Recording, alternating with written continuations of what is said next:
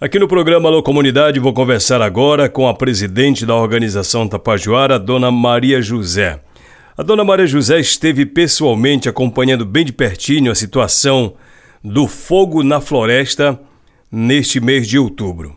Ela, inclusive, acompanhou e nos passava algumas informações dos desafios, da realidade, como o fogo estava destruindo a floresta em algumas comunidades. E não só o fogo.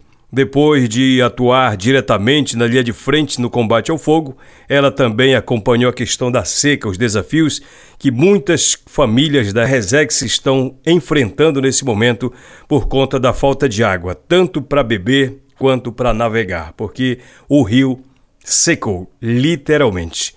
Dona Maria José, boa tarde para a senhora, bem-vinda ao programa Alô Comunidade. Que situação é essa que a Resex está passando por causa dessa seca? Bem-vinda. Boa tarde, Aike Pereira e a todos os ouvintes da Rádio Princesa. Para falar a verdade, assim, em relação à situação que nós estamos enfrentando hoje na Resex, é assim bem assustadora, né? Porque nos últimos anos tem secado assim o rio, né? Mas não como agora esse, esse ano. Então, começando pelo Escrivão, digamos, o Escrivão é uma comunidade escrivão, é, Camarão, Jurará, Pinhel, Cametá e, e Sumaúma são as comunidades hoje mais afetadas.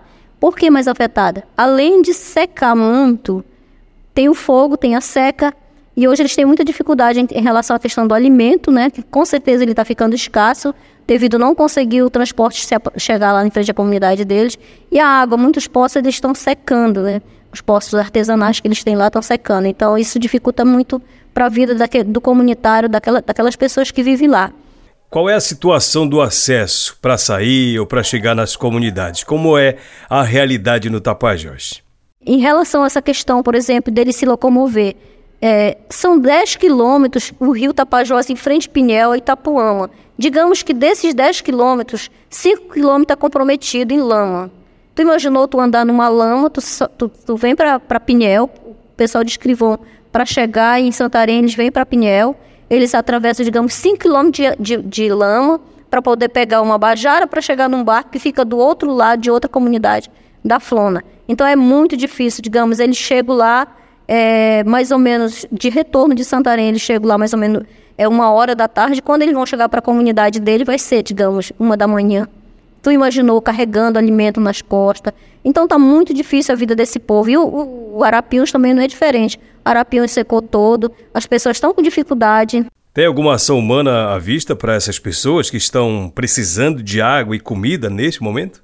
Nesse momento, nós, como Tapajoara, CITA, STTR, nós estamos fazendo uma campanha para ver se a gente consegue essas cestas para levar para os nossos comunitários. A gente não tem nada nesse momento garantido. Nós temos uma oferta aí do governo de 5 mil poucas cestas que não dá nem para começar.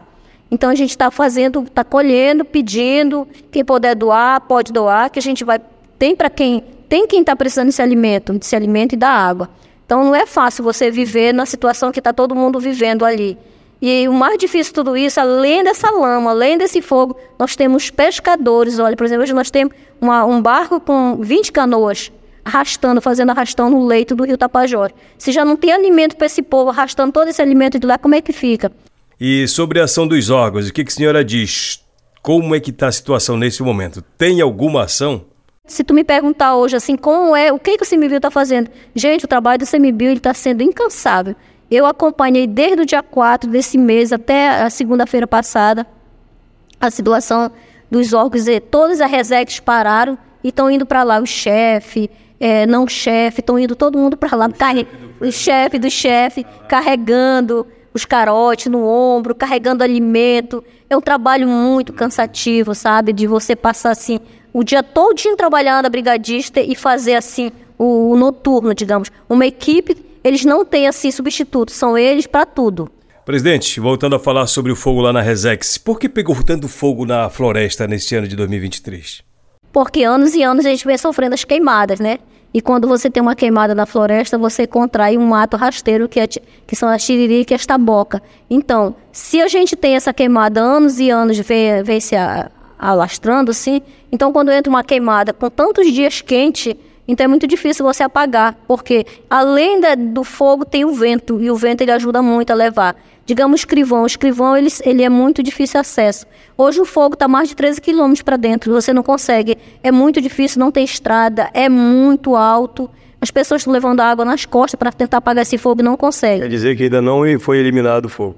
Olha, a gente teve uma chuvinha lá, mas essa chuvinha não foi o suficiente. Ainda tem fogo lá. A, a, única comunidade que nós conseguimos contornar foi Pinhel. Por quê? Primeiro tinha que ter uma estrada da comunidade e o povo, e é uma parte plana. É difícil, é fácil acesso. Tem as motos para levar água, para dar alimento para o povo que está trabalhando lá. O escrivão é diferente. O escrivão tem muitas montanhas, muitos baixões. O fogo, ele entra assim, ele pega a parte de baixa, o vento leva ele, ele para a montanha e já joga para outra montanha. Então, é muito difícil. A gente ainda tem fogo lá. Não, não assim, fogo, fogo, a gente dá, dá contém lá em Escrivão. A senhora poderia dimensionar o tamanho do impacto desse fogo, se é que é possível fazer isso? Qual seria o impacto do fogo para o povo da floresta e para a floresta? Assim, é muito lamentável o que está acontecendo, porque além da floresta, nós perdemos muitas vidas, né? E quando eu falo em perda de vida, nós perdemos a vida, a vida nossa animal, né? Nossa vida vegetal, nós perdemos tudo ali. Por exemplo, nós, nós e os animais, a gente, é, consomem muito alimentos do mato, né? E eles perderam esse alimento assim como perderam a vida, porque eu mesmo presenciei, sabe, Raik? Eu estava na beira da estrada levando água, eu vi assim os animais vindo correndo e morrendo perto de mim, é, todos, todos babando, correndo. E o tanto de animal que eu vi no mato, assim, que eu andei no mato e vi os animais que, que digamos, o jabutinha que não, não pode andar, né? Então nós perdemos várias vidas. E aí eu, eu fico perguntando assim, como reconstituir essas vidas?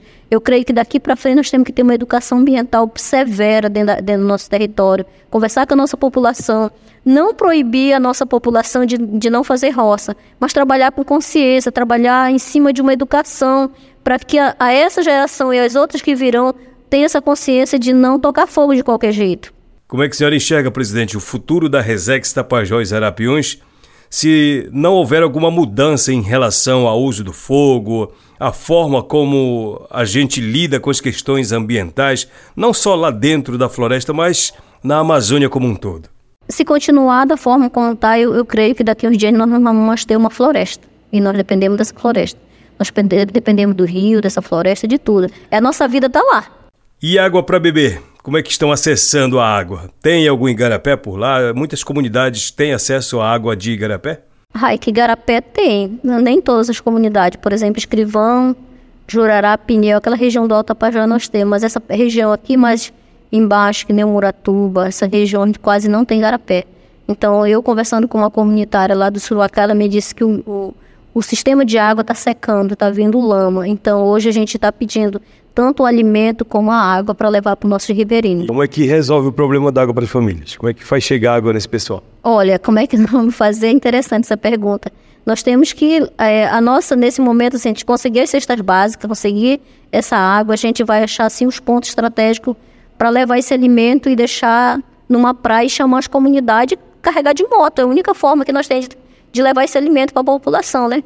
Aonde Onde tem moto, onde não tiver, vai ser mesmo no ombro mesmo carregando. Olha, a gente espera que esse governo ele seja, ele, ele seja sensível à situação, né? Porque eu vejo assim, nós, ribeirinhos, é, não só nós, mas sim toda a área, a gente na época de eleição, os caras estão lá pedindo, né? E a gente está atendendo. Eu acho que a nossa população hoje ela tem que acordar. Nós temos que acordar e olhar de outra forma para esses novos governantes que estão vindo aí e para esse que está aí mesmo, sabe? Porque hoje, para ser bem sincero, hoje por exemplo, vai ter uma visita amanhã, a Defesa Civil vai para o território, mas quem provocou para essa Defesa Civil lá foi a Tapajuara, o CITA, a CTR e as outras entidades. Na nossa reunião, junto com o Ministério Público, quem estava? A prefeitura não, só tinha um representante de Aveiro. A prefeitura de Santarém, ela se deixou assim à parte, como se ela não tivesse nem aí. Hoje ela está indo para lá porque ela está ela tá recebendo uma pressão do Ministério Público provocada pelas instituições, não porque eu estou querendo ir. Eu tô, estou indo lá porque eu estou sendo obrigada a ir. Presidente, o MPF forçou a prefeitura a agir, tanto que hoje, quarta-feira, é, vai uma equipe fazer uma visita técnica lá para a região. Isso foi uma atuação da Tapajoara? Justamente, inclusive a Tapajoara ela, ela, ela vai junto, ela vai ser representada lá, porque foi ela que provocou, não sei se alguém do CITA vai, mas a Tapajoara vai. E a gente retornando de lá, nós temos uma audiência no dia 19, agora, às duas horas, em retorno de, dessa visita e apresentar se realmente a prefeitura foi lá, ela fez, ela foi lá, visitou as comunidades, olhou a necessidade desse povo. O que, que a senhora diria?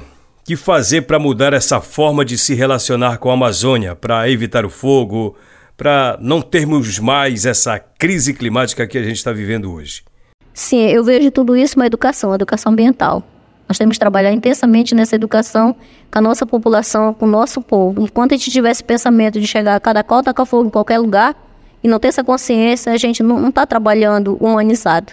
Queria agradecer a entrevista aqui no programa Alô Comunidade da presidente da organização Tapajoara, dona Maria José.